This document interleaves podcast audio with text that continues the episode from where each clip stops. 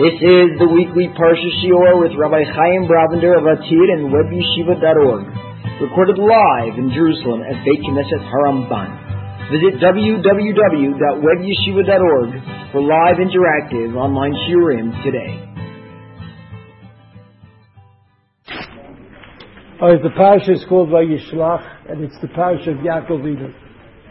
The parsha of Yaakov Avinu. The particular issue that I would like to look at, with your permission, is um, the changing of Yaakov's name. Yaakov was called Yaakov from birth, and he, his name was changed into Yisrael. Into Yisrael, the parasha, the psukim that are relevant to us begin in Perak Lamed Hey, Pasuk Tet. So let's look at the psukim, and we'll look at Rashi as well a little bit. Um, the parasha begins Vayera Elokim od Yaakov od b'vo'od mipadan Aram Vayevarech oto. This uh, business of brachot, you know, is a, a, a very uh, significant theme in uh, Sefer Bereshit. God gives a bracha, and the bracha is sometimes inherited by the children, sometimes it's given again independently, Sometimes both are true. You inherit the bracha and you get the bracha. In this case, uh, Vayar Elokim El Yaakov Od. Again, Od means again. The Vo'od mi Padan Aram. Padan Aram was where he had lived under the aegis of Lavan Ha'arami. Vayivarech Oto. ויאמר לו אלוקים שמך יעקב לא יקרא שמך עוד יעקב כי מישראל ישמך. Now we know that he was Yisrael beforehand. Right? You remember you had this fight with the angel representing Esav, and the angel said that um, that he's better called Yisrael. But here God, um, Hashem formalizes it. And he says that your name is really Yisrael.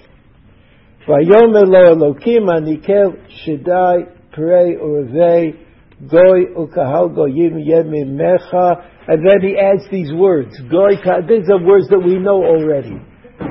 Kahal goyim, goy, nations, right? Avram Avinu, Yitzchak got that bracha. Now Yaakov gets that bracha. But this bracha, mlachim michalatzecha yitzeu, was a little was a little bit of a problem. What could um, what could be referred to? Melachim michalatzecha yitzeu. We know we know that um, Shaul Hamelech was from the tribe of Binyamin, right? But Binyamin, strangely enough, had not yet been born. So it could be that the bracha related to the birth of Binyamin somehow.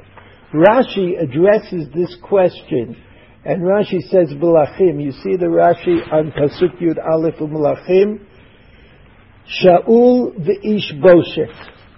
Shaul v'Ishboshet. Ishboshet was the oldest son of, uh, of David Hamelech.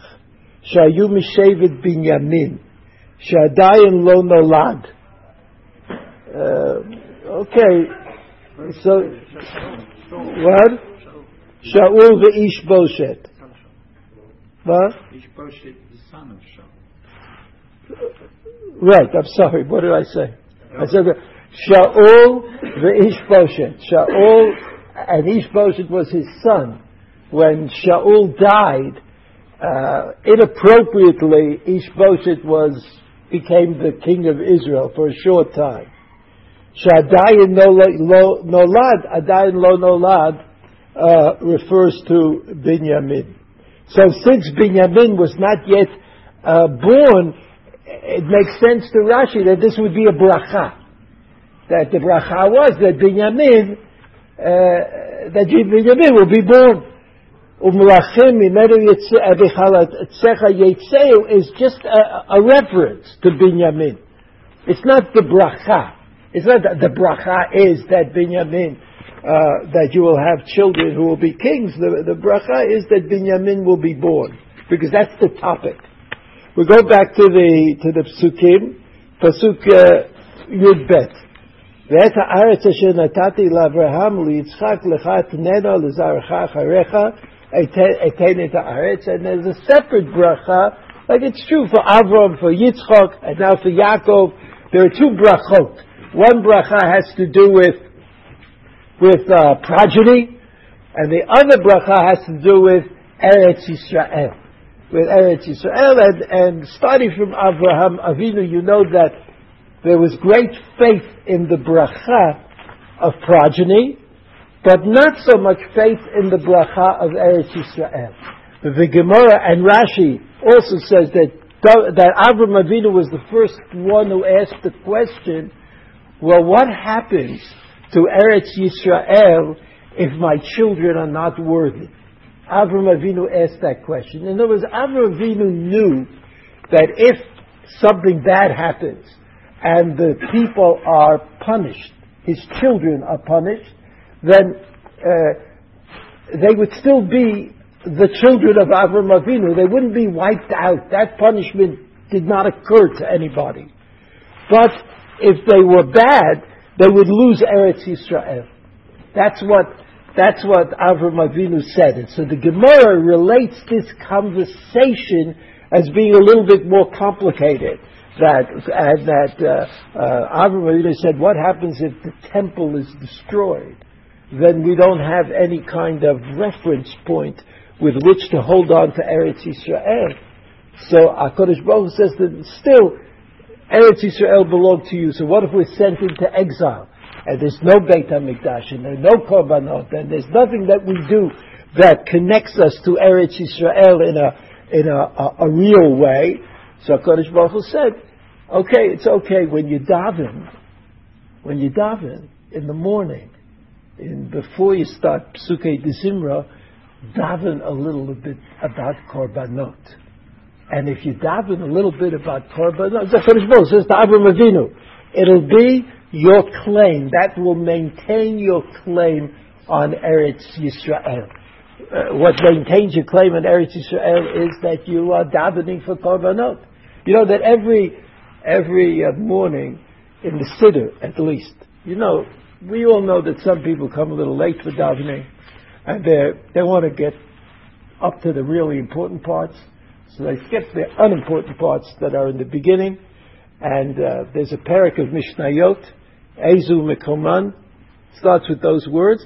And it's of course about Korbanot, it's Mishnayot in Menachot. But the question is, still a question, how is that chapter chosen? What? It's Zvachim. I'm sorry. It's in the same volume in my Shas, you know. So why is that chapter chosen of Mishnayot?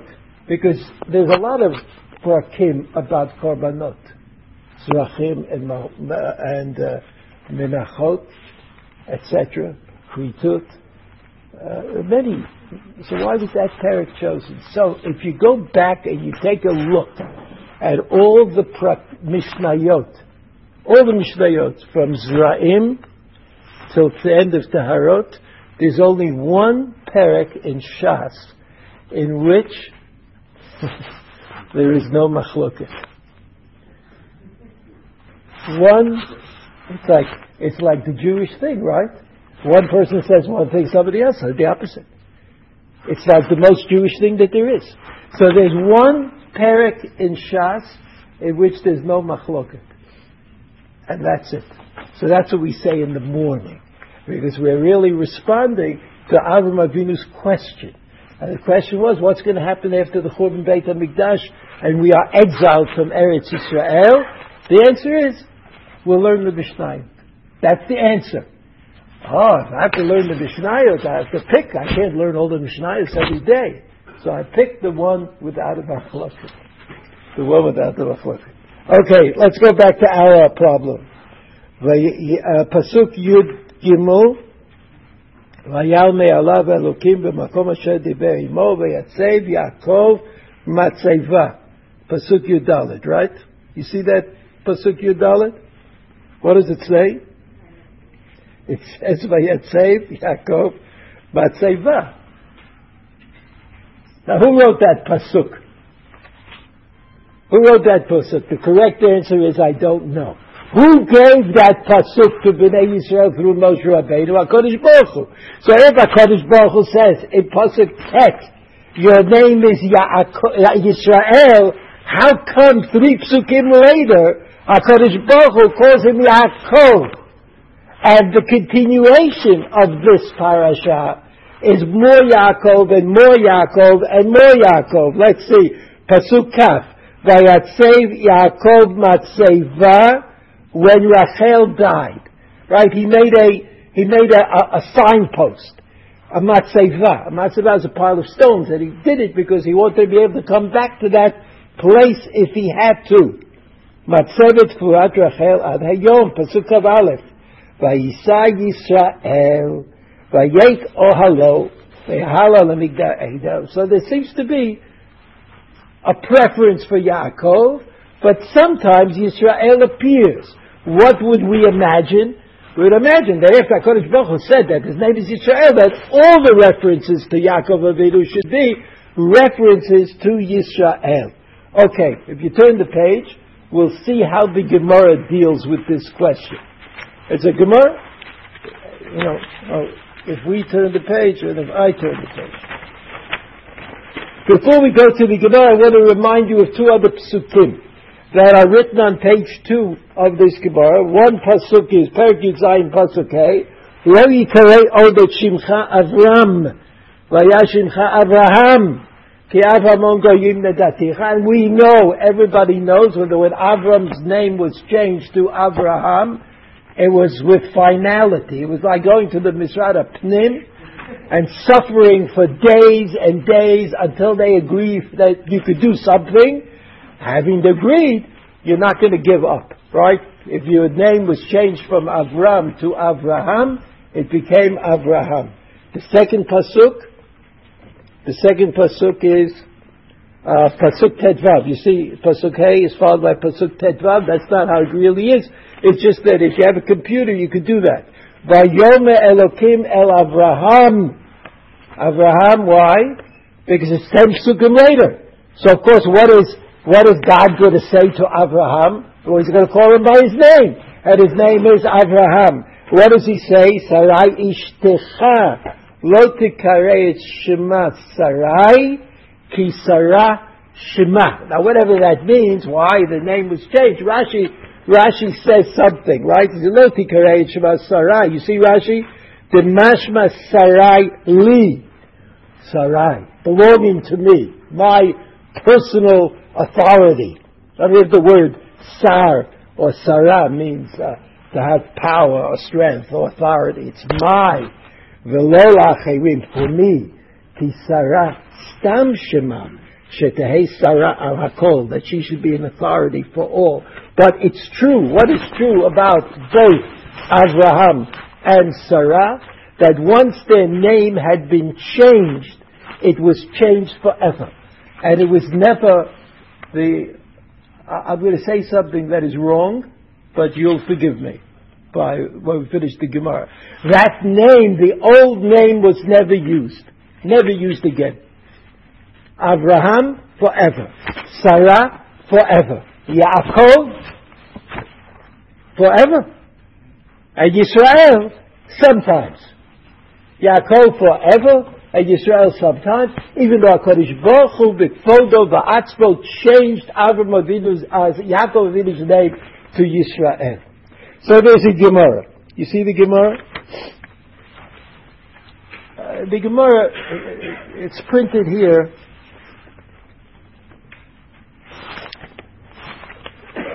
There's a Mishnah. Adaf Yud Bet Amud Bet, and you may remember this Mishnah from the Haggadah, but believe it or not, the Mishnah was written before the Haggadah. Yes. And the Mishnah says, Maskirin Yisiad Mitzrayim Balilot, Amar Veloza ben Azariah, Nikvei Shibim Shana, Velo Zachiti Shetiyameh Yisiad Mitzrayim Balilot, Ache Drasha ben Zoma, שנאמר למען תזכור את יום צאתך מארץ ישראל כל ימי חייך, ימי חייך ימים, כל ימי חייך הלילות וחכמים אומרים ימי חייך העולם הזה Kol, why does the word kol there? Lavi Yidbotam Hashem. All right, so we know that. That's not really our topic, but that's the Mishnah. On this Mishnah, the Gemara has a comment to make. Tanya. Right, there's a baraita. אמר להן בן זומר לחכמים, וכי משפיעים יציאת מצרים למות המשיח? והלא כבר נאמר, הנה ימים באים, נו מהשם, לא עוד חי השם אשר הולד בני ישראל מארץ מצרים, כי אם חי השם אשר יעלה ואשר יביא את זרע בית ישראל מארץ צפונה, מכל הארצות אשר הדחתים שם. It was not only Mitzrayim, Mitzrayim was a galut which ended. But there are other galuyot. And so that, that's a question. What should we mention when we say Kriyat Shema? Lo sheteh yitziat Mitzrayim mikoma, ela sheteh shivat malchiot ikar. So the answer is the answer is a very important answer relating to memory. Relating to memory of things. There was Yitziat Mitzrayim, and then there was Geulah. There was Geulah, there was redemption. And all of Bnei Yisrael returned to Eretz Yisrael. All of them. Then there was Galut, again, the Assyrian exile, the Babylonian exile. Well, let's include the, the Roman exile. It doesn't really matter. So when you remember, you say to yourself, what am I doing here? Uh, not here. Like if you're outside, someplace else, uh, outside of Eretz Israel, and you say, what am I doing here? So what do you say? Well, they kicked me out of my home, and they sent me into exile. So which kicking out do you think about? You think about the Romans kicking the Jews out of Eretz Yisrael. That's what you think about, because they're the last ones to have done it. But the Gemara says no.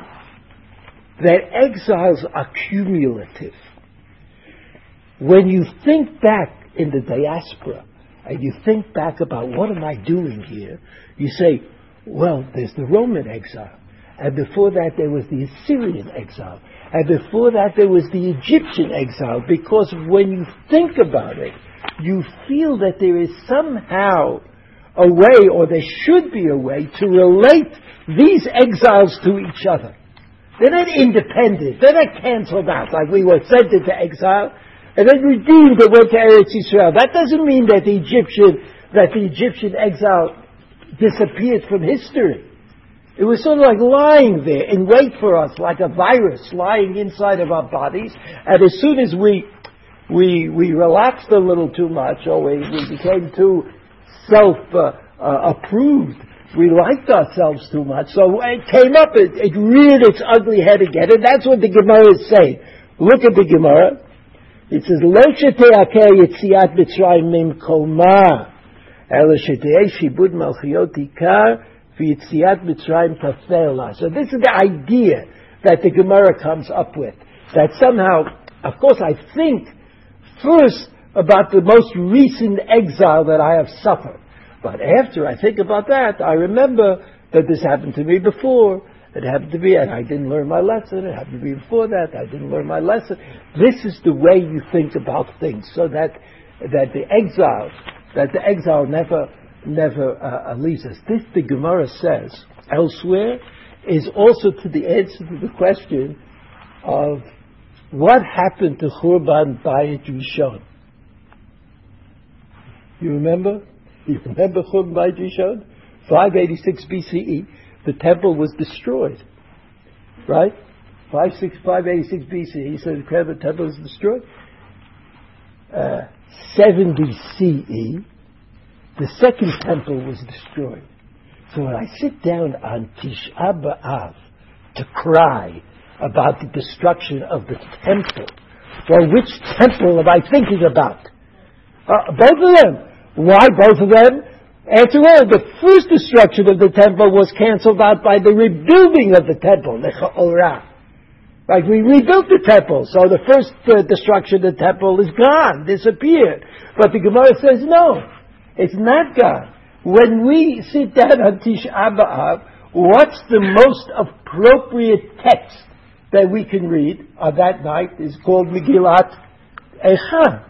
Right, Megillat Eicha. We read Megillat on the night of, on the night of Tisha B'Av. Now what is Megillat Eicha a description of? The destruction of, destruction of the first temple. Right? So it's the first temple. That doesn't bother us. So destruction of the first temple is fine. You know, because, because these destructions are cumulative somehow. They, they come together. That's what the Gemara says. The Gemara says that, that when this, a new destruction comes, it brings up the old destruction. There's nothing uh, more reasonable than that. Now, as a result of this statement of the Gemara, the Gemara says Yitziat Mitzrayim always exists. And uh, it doesn't say it here, but it says it elsewhere that the destruction of the temple, the Gemara asks like a tricky question. What they do in between the destruction of the temple and the building of the temple? Well, they built a new temple. What did they do then? Okay, trick question. But when the temple, second temple was destroyed, we know what they did. They went into mourning over the destruction of both temples, not one. History is never canceled out. And whatever effect history has on the kind of uh, digital reproduction of your emotional self within you, whatever that is, it includes everything that happened to you in history, good and bad. That was the position, that was a position, at least in, in Chazal. So having said that, the Gemara then goes on and says, uh, it brings a, a, few examples. You look at the, uh, just a second, where is it? Oh, here it is. If you look in the second column, if you look in the second column, Tani, uh, no. Avram who Avraham. Betchila nase avladam. It's the third line in the second column. The third line in the second column. Avram hu Avraham. Betchila nase av la'aram. And that's what Avram means. A father of the Arame- Arameans, where he came from.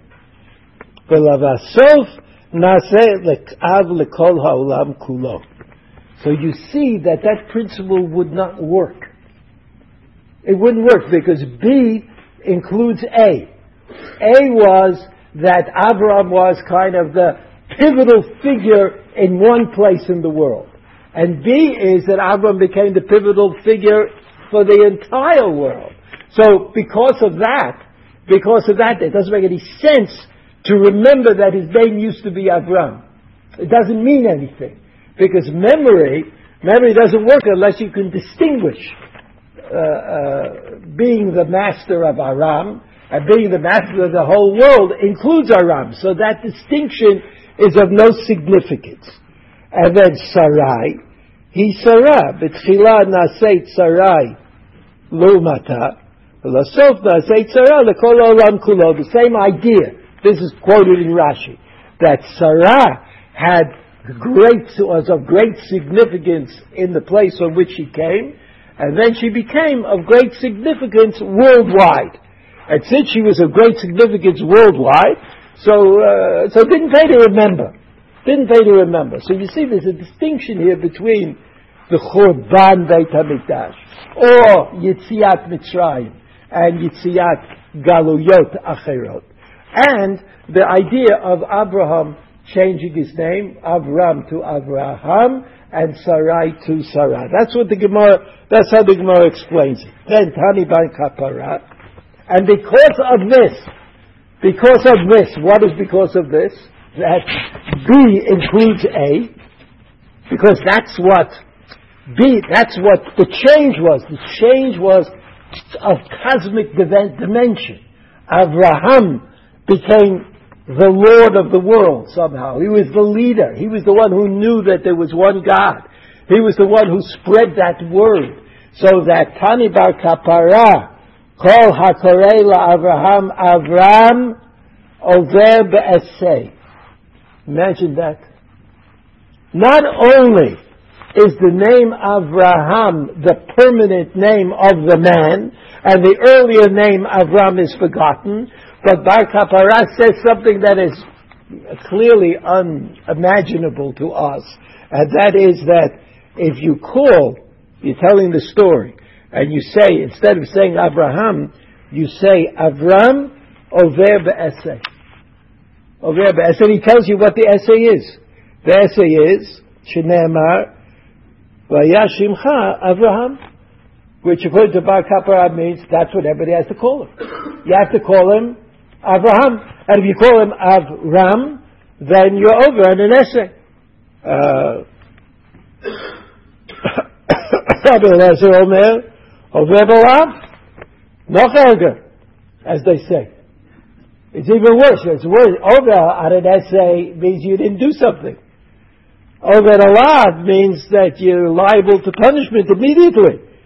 He said, "Velo yikarei olet shimcha Avram, ela me'ata hakarei lesara sarai hachinami hatam kuchebrichu amar la'Avraham sarai ishtecha lo tikarei et shema sarai ki sarai shema." Sarai is not so problematic because HaKadosh Baruch when he changed Sarai's name to Sarah, he was talking to Abraham. And he said, Abraham, you call her Sarah. So if I call her Sarai, so I'm not over on the aseh. There's no aseh and law connected to Sarai. Don't think Shema Sarai, ki Sarai Shema. Elama'ata, Akareli Yaakov, Yaakov, Hachinami. So the Gemara says, so God changed Yaakov's name to Yisrael. So how can we call him Yaakov? Shani Hatam, the Hadar Ahadre Kra. Shani Hatam, this is different. Shone Sham. Shani Hatam. Shone Sham, what is different? Uh, the Hadar Ahadre Kra that the pasuk itself reinstates his name. The pasuk calls him Yaakov. Now we know a lot of psukim called him Yaakov. What pasuk is uh, are they talking about? Dechtiv vayomer lakim Yisrael b'marot halayla vayomer Yaakov. Yaakov, imagine such a pasuk. Hakadosh Baruch Hu speaks to Yisrael. This is a real pasuk. Mem Vav Perik Mem Vav Pasuk 2. This is not like a rabbit out of a hat. But the Pasuk says, Vayome Elokim Yisrael Yaakov. so, so you see, where Kadosh Baruch is saying to us is that true his name is Yisrael, but his name is also is also Yaakov. So we have uh, uh, agreement, so to speak, we have agreement. Then there's a question in the Gemara. The question the Gemara says, of uh, Yossi Bar Zvida, the fourth line from the end, quotes a pasuk in Nehemiah. Nehemiah is not a book that most of us know Baal Peh, right? I mean, there are other books of the Tanakh that we all know Baal Peh, but Nehemiah, you don't know Baal Peh, so listen. Atah Hashem Elokim Asher Avram. When did Nehemiah live? A lot later, right? A lot later than the Chumash. A lot later. Nehemiah was responsible for rebuilding the Beit HaMikdash. So, I mean, Ezra was there before Nehemiah, but he couldn't quite do it. Nehemiah was a big shot in the Persian court. He, according to the book of Nehemiah, he was the wine taster. Now you know that the wine taster, the wine taster he didn't want to drink the poisoned wine. Right? In other words, you think it's a good job to be the wine taster of the king? The king wants somebody to taste the wine so that if it's poisoned, the wine taster will die and the king will live. But if you think about it, you understand that the wine taster also doesn't want to die. So the wine taster is usually not just a wine taster, but he's like very, very well connected to all the people in the court and especially the people who might be interested in killing the king. Because what he wants to do, the wine taster, is stop them before they get the poison into the wine. so that uh, the wine taster has to be a man of great significance. And Nehemiah, Nehemiah also, uh, Nehemiah didn't want to taste the wine really because it was, it was all stam. Right? It was also, you know, not to drink that wine. So he didn't want to drink it.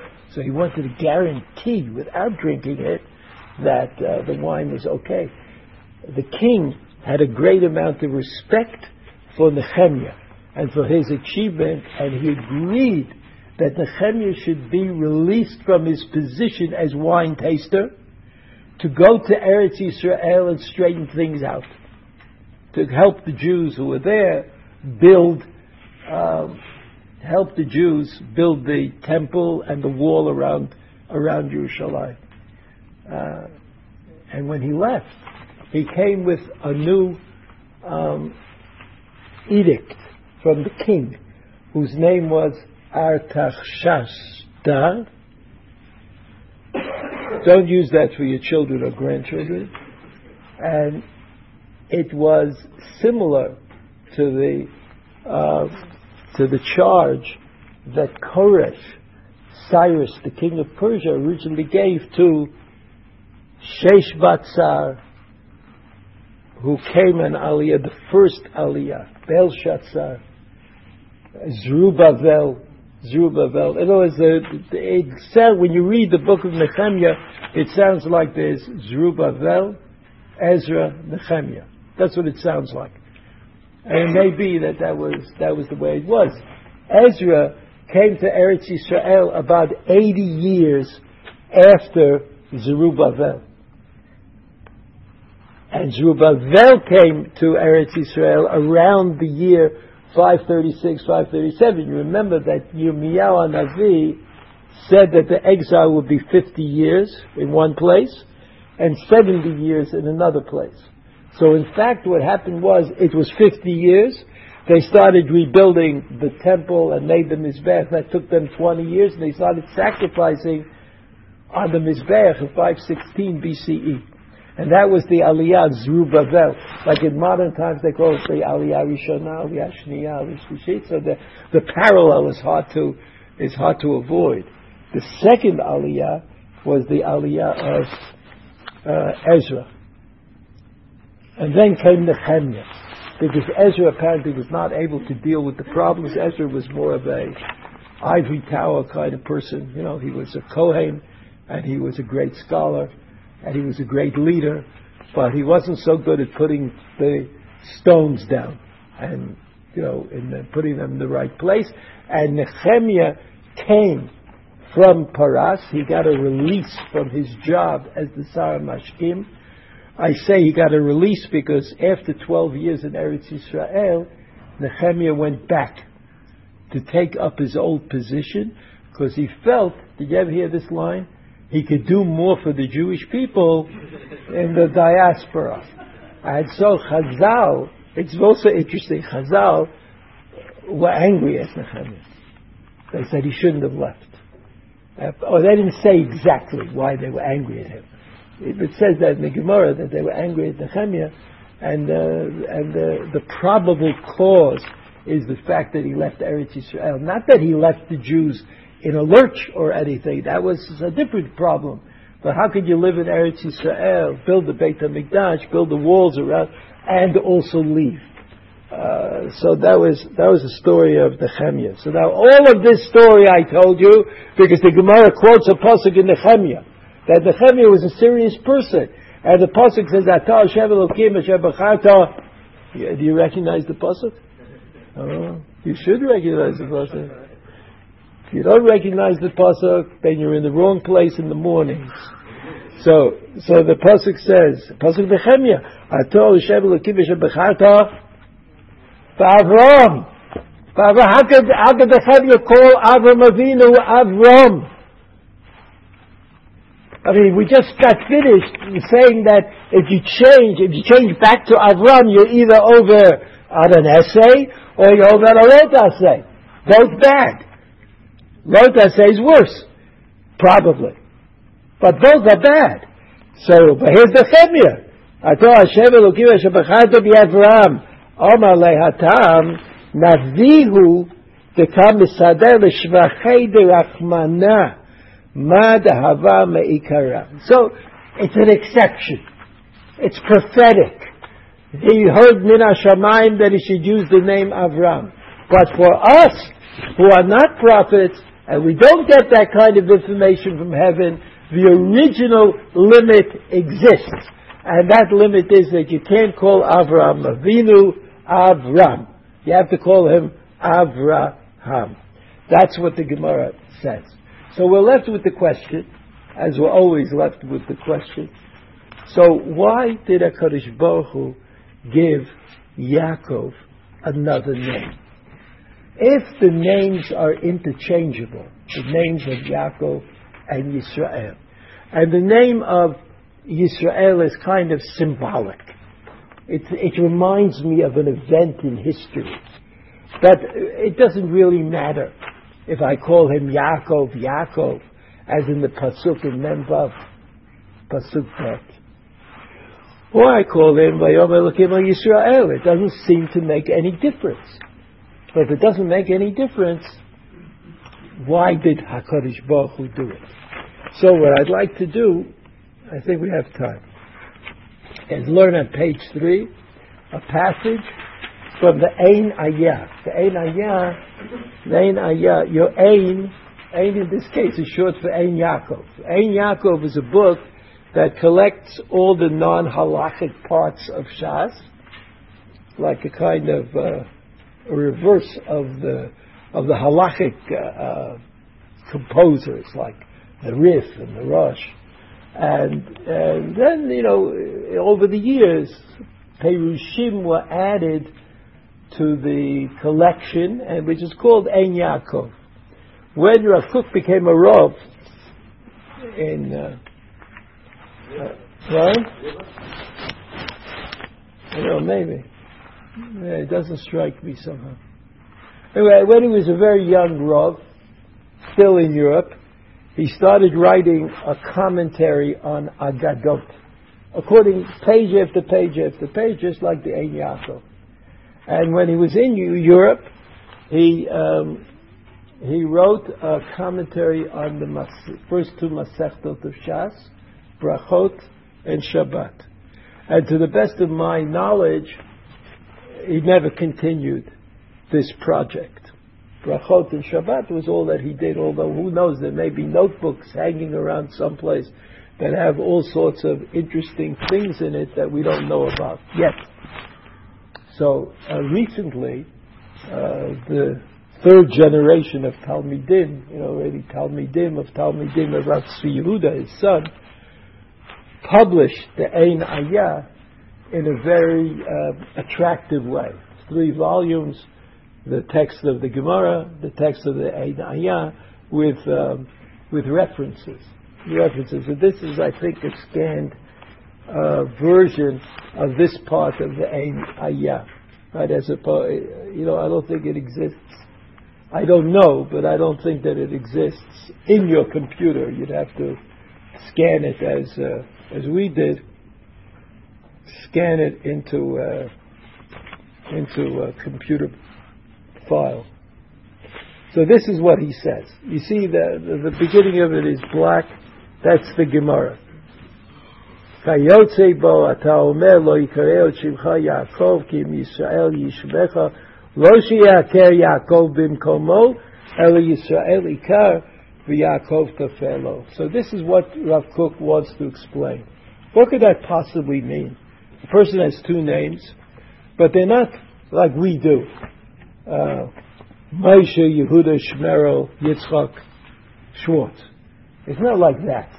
This idea that that everybody who ever died at any time in the past should have somebody walking around with his name, that idea was not yet born in the time of of the of the Torah, and uh, so everybody had one name. What, what do you mean to say that his name was Yaakov and his name was Yisrael, and Yisrael was the more important name. And if Yisrael is the more important name, why is he called Yaakov all the time? Not all the time, but 90% of the time. If the name Yisrael is of such great significance, so Yisrael should win in every case. So this is what Rav Kook says. Hadama prati, v'haolam והעולם הם דומים בהנהגתם mutam. What he means is that sometimes you see things um, in people, there, there, are strange things that people do, strange kinds of, uh, you know, like psychological, we call them psychological aberrations. People are sometimes funny. They don't seem to always work in a straight kind of way. He says those things that you see in people are really part of the nature of the world. A person who seems to be uh, a little different, that person is reflecting the little different that you, you don't notice in the world all the time. That's what Kook said. Uh, Ba'adam yeshnam kochot tovim v'ra'im. In every person, there is the, the ability, a koach is a, an ability to do good, and there's also the ability to do not so good. Ra'im. הרעים כשהם יוצאים לפועל, אם יהיו מעוכבים שלא יצאו כלל אל הפועל, יהיה הרבה דברים טובים חסרים. שצריך להם כוח הכוחות הרעים וחזקתן וקשיותם. Imagine this. I don't know how many of you are into psychology, but it's definitely an interesting idea. He says, let's say, let's say you would spend a lot of time, you know you have some bad trait, or some trait you'd like to get rid of, like the Rambam says in the Chotayot. He says, look, it's not good to be a spendthrift, it's not good to be to be too cheap. It's not good to be easily angered. You know, people get angry all the time. Everything is very bad. So he says, he says, the, the Rav Kook says, look, inside of you, let's say a person gets angry easily. He says, inside of you, you have enough koach, you have enough strength to stop yourself from being angry ever. You'll never get angry. You can do that. Says, but if you do that, what you're, you're using up the power of goodness inside of you, and maybe you're not getting your money's worth. Because if you're so focused all the time on this bad trait that you have, and you have to use all of your energy in order to control that bad, that bad trait, so it may be that that energy, which could be applied to other things in the world, other goodnesses that you might do, is being wasted a little bit so that the, the better thing to do would be able to find a balance. Because uh, as educators might tell you, anger is not always a bad thing because anger anger is also a strong expression of your opinion of what you think is good and what you think should be. So that's a good thing to do. That's a good thing. Sometimes with children, anger explains to them that they that you really mean it, where they didn't understand that you really meant it before, because the issue may not be so clear to the children. Like, don't talk, don't say that about them. The children don't understand about lashon hara. They don't understand that it could be devastating. Right? They, they, have, they have no such experience. So it's important sometimes for you to make the point with great uh, fortitude. You have to be very determined. So this is what Rav Kook says. He says, he says, uh, uh, line five, אם יהיו מעוכבים, שלא יצאו כלל אל הפועל, if the bad of you is totally, uh, uh, what? Oh, good. That's a good psychological word, right? If the bad in you, I, I didn't want to use those words, but okay. Suppressed, suppressed. It's a, like it's a word. It's a word that, that in the modern psychology describes what a person is doing. You know, it's like you're a bottle and there's a cork, and you just keep pushing the cork in, further in, that's called suppression. So he says, You ayu me'ukavim, shelo yetzu klal al dvarim chaserim. that energy would not be used for other good things. You know, you are spending all your time trying to remake yourself in an irrelevancy. Like, not a total irrelevancy, but like what difference? Everybody gets angry sometimes. You made a decision, you have to get angry ever. But it may not be worth it. It may not be worth that. Uh, he says, יהיו הרבה דברים טובים חסרים, שצריך להם כוח הכוחות הרעים וחזקתם וקישיותם. So he says, anger. I mean, here to say anger, right? We're saying anger because I think it's the simplest example to bring. Because anger can sometimes produce good things. It can clarify your position. It can it can tell you it can tell others what you feel about that kind of you know, especially in the world today. World today is very uh, we live in a very open-minded world. You know, like you can do whatever you want as long as you're not killing the other person that you're doing it with. It's okay. So now, in order to, if, if you might think that's not so, so correct, because the Torah directs us sometimes in another way, so you have to make that point strongly. You can't just say, well, you know, it's not, doesn't go for the Torah. But you have to say, it's terrible because it's against the Torah. So anger Anger is something that produces positive things. Im below shum uh, shum יעברו גבול ויביאו את העולם למצב נשחט מאוד. So that this can actually serve you badly. If you don't have, if you don't have anger at your disposal, you know, anger is one of the things in your artillery to use at the proper time, then bad things are going to result. You're not going to be able to make the point that you want to that you want to make. Amnam. Uh, okay. The Torah nirmaz ki yetzei tchila asu. What? Okay, I'm sorry.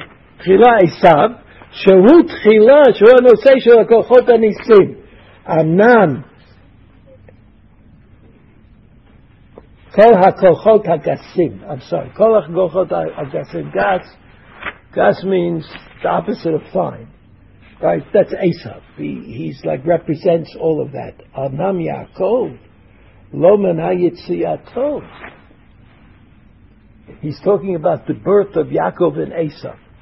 So it says, like, imagine that if Yaakov was holding on to Esau's foot, maybe he should have just schlepped him back into his mother's womb and put him where he belonged in second place.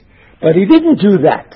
He didn't do that. He says, Yaakov lo mana yitziyato, avo yado ochezet be'akev Esav. That's what Yaakov did. Shelo yelech tirtzono below gvul. He didn't think he, he, he thought that that Esav had qualities that could be good and could be bad. But Shelo Yelchu Below Gvul, he says he wanted to make sure Esav understood that he wouldn't be able to do whatever he wanted to do and to live any way that he wanted to to live. Shelo Yelech Tirtzono Below Gvul. Amnam, Kasher HaKochot HaRa'im Yatzu LaPoal, Ein Dan, במה שהכוחות הטובים לא יניחו אותם לעבור גבול. כי אם העיקר הוא שצריך שיעשו למשמעת הטוב, ויהיה הטוב השר ושליט עליהם, אז תצא ההשתלמות בכל הדרה. So this is the problem. This is like the, the human uh, uh, uh, desire that the Tov in us should dominate the Ra in us. The Tov in us should dominate over the Ra in others. And that was the relationship between Yaakov and Esav. Yaakov was the one who said to Esav, okay, you can be Esav, but there's a limit. We're not going to let you be too much Esav. And that's why when he was born, he was holding on to Akev Esav, because that that was going to stop him. That was him from being as much Esav as he thought he could be.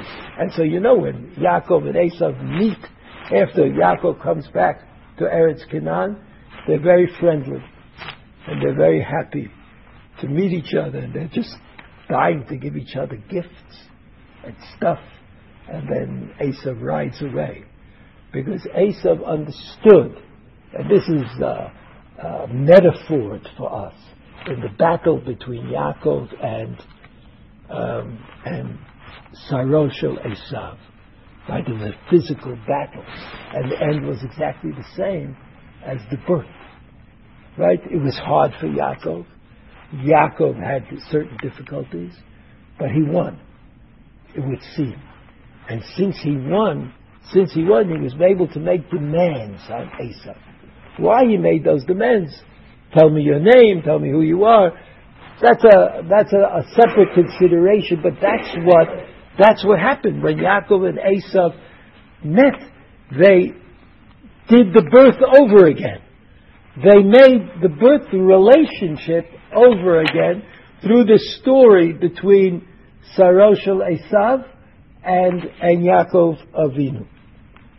And then he says, as they say, Ahishtalmut, line 14, Bechol Adarav this kind of uh, working together, this kind of, of being able to do something that you didn't think you were able to do.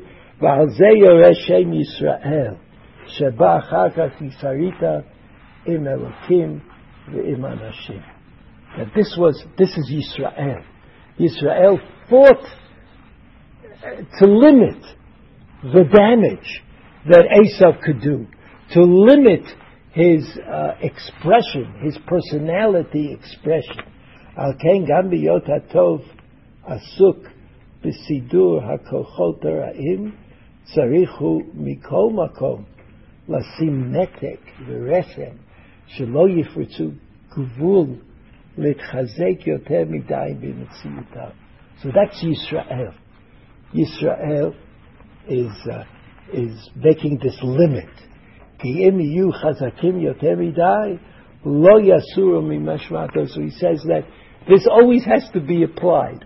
You always have to indicate a certain dominance of the good over the bad. Because otherwise, when the bad makes its way, itself known to us, there's not going to be any way for us to keep it, to keep it back.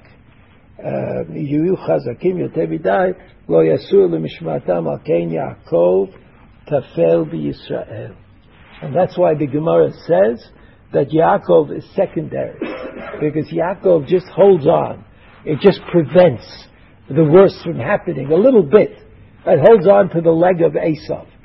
But Yisrael is the one who makes the major, the major step. וגם בכלל העולם לא יאפשר שכלול העולם בשום אופן לבוא. כי אם בהתחזק גם כן הכוחות החומריים ואפילו הפחותים שבהם, ובואו על ידי אנשים שלא השכילו לאחוז בטוב ולשאוף לשלמות האמיתית, צורכן של ישראל שהודי עוד דעת השם ודרכיו, שהם צדקה ומשפט, חסד בעולם. שם רסן שלא יוסיף הרע להגדיל עקב יותר מדי, ולשלול לגמרי את רוח הנדיבה של האדם. So that people have these inclinations to do bad. And that doesn't mean that Esav was doing bad all the time. You know, he was, he fooled Yitzchak, after all, you remember. So I imagine that if he was able to fool Yitzchak, it wasn't that Yitzchak had become a fool. It was rather that Yitzchak was optimistic about his children. And so, Yat, so, so Esav had, uh, had this opportunity to fool him. Rav Kook says, Rav Kook says, that's who we are. We are Yaakov and Yisrael at the same time. We have to always apply the power of ya- Yaakov, which means uh, like risun. Like just be calm. Uh, uh, don't get too excited. But when things get really bad, then we have to apply the power of Yisrael to overcome. And so, according to according to uh, uh, the Gemara is right. The Gemara is right that Yaakov Avinu had two names, Yisrael and Yaakov, and they were names of action. Do this, make that happen, and therefore you could call Yaakov Yaakov, and you could call him Yisrael as well. And these two names tell me something about the human endeavor. And the human endeavor is, on the one hand, to use all the kochot, all the powers that a Baruch Hu enabled us to have, powers that could be used for good, that could be used for bad, like anger. Anger could be good, anger could be bad, it could be terrible. So that Yaakov, unlike Abraham and Sarai, Abraham and Sarai, when their names were changed, it was as the Maharal said. The Maharal explained at length in Gvuras Hashem. The Maharal says that Abraham and Sarai, uh, the point of changing their name was to indicate that they were new people. You know, they were not connected to their past. They weren't connected to their parents, their grandparents, to the idolatry of the past. But they were, they were new people. And we understand why Avram Avinu, I mean, that was a, a, a, something that Avram Avinu learned, that the child is born with his parents' past. As we talked about in the beginning today, about Yitziat Mitzrayim, that exile, and another exile, that recollection goes back as far as Jewish history goes back. How far does Jewish history go back? Elokei Abraham, Elokei Yitzchak, Elokei Yaakov. Jewish history goes back to Avraham Avinu. How so? How so? Because Abraham was born standing with two feet before God. That's when he was born. Who was his father? No father.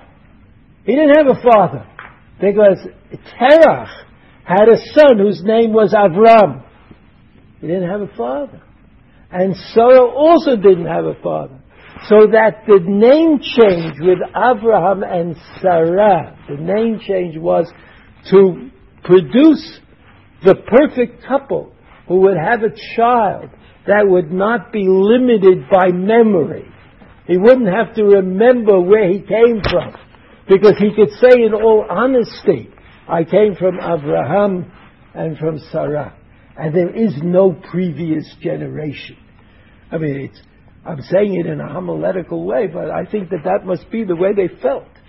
When it came to Yaakov, HaKadosh Baruch Hu was teaching Yaakov about the human condition and what we could do to make the most of the talents and the difficulties that we have. That was Yaakov Avinu. So Yaakov Avinu was the one who was going to teach the Torah to his children. He created Bnei Yisrael. Right? Yaakov Avinu created that. All of his children, all of his children, the better ones and the ones who had little problems along the way, all of his children were his children. Unlike Yishmael, who was the son of Avram and Hagar. And unlike Esav, even Esav, even the twin, was a not exactly the son of his father. Because to be the son of his father, he had to have this new idea that there was Yaakov and Yisrael. That you had responsibility to limit the misuse of human uh, of human characteristics and you had the obligation to use human uh, characteristics, the things you inherit in your genes, in the best possible way, in the best possible way in this world. So that the name change of Yaakov and Yisrael is something different than the name change of Abraham and Sarah. Abraham and Sarah were born when their names were changed. And that's why only Abraham and only Sarah could be the mother and the father of the new generation, and that's why we can die. And we can say, Elokei Avraham, Elokei Yitzchak, that's a starting point. It's not just an imaginary starting point, it's a real starting point. They were born without parents. What? Why not Yitzchak? Why leave him out? We didn't. Elokei Avraham, Elokei Yitzchak. So he didn't change his name. Play with him anymore. Yeah. Okay, next year, on the previous parsha, we'll talk about. We finished with Yitzchak for this year, so that that Yaakov, Yaakov was the most. He, he's the most human uh, of the avot. He's the one that's the easiest to to sympathize with, because just like us, like we've got problems. Everybody has. Uh Yaakov also had problems.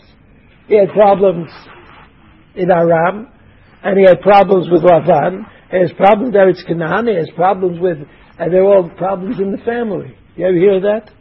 Like problems in the family. The only people who have no problems in the family are people who don't have family. Everybody else has problems. Every, you know. So Yaakov Avinu is it's easy to sympathize with him. So look at the guy's working so hard.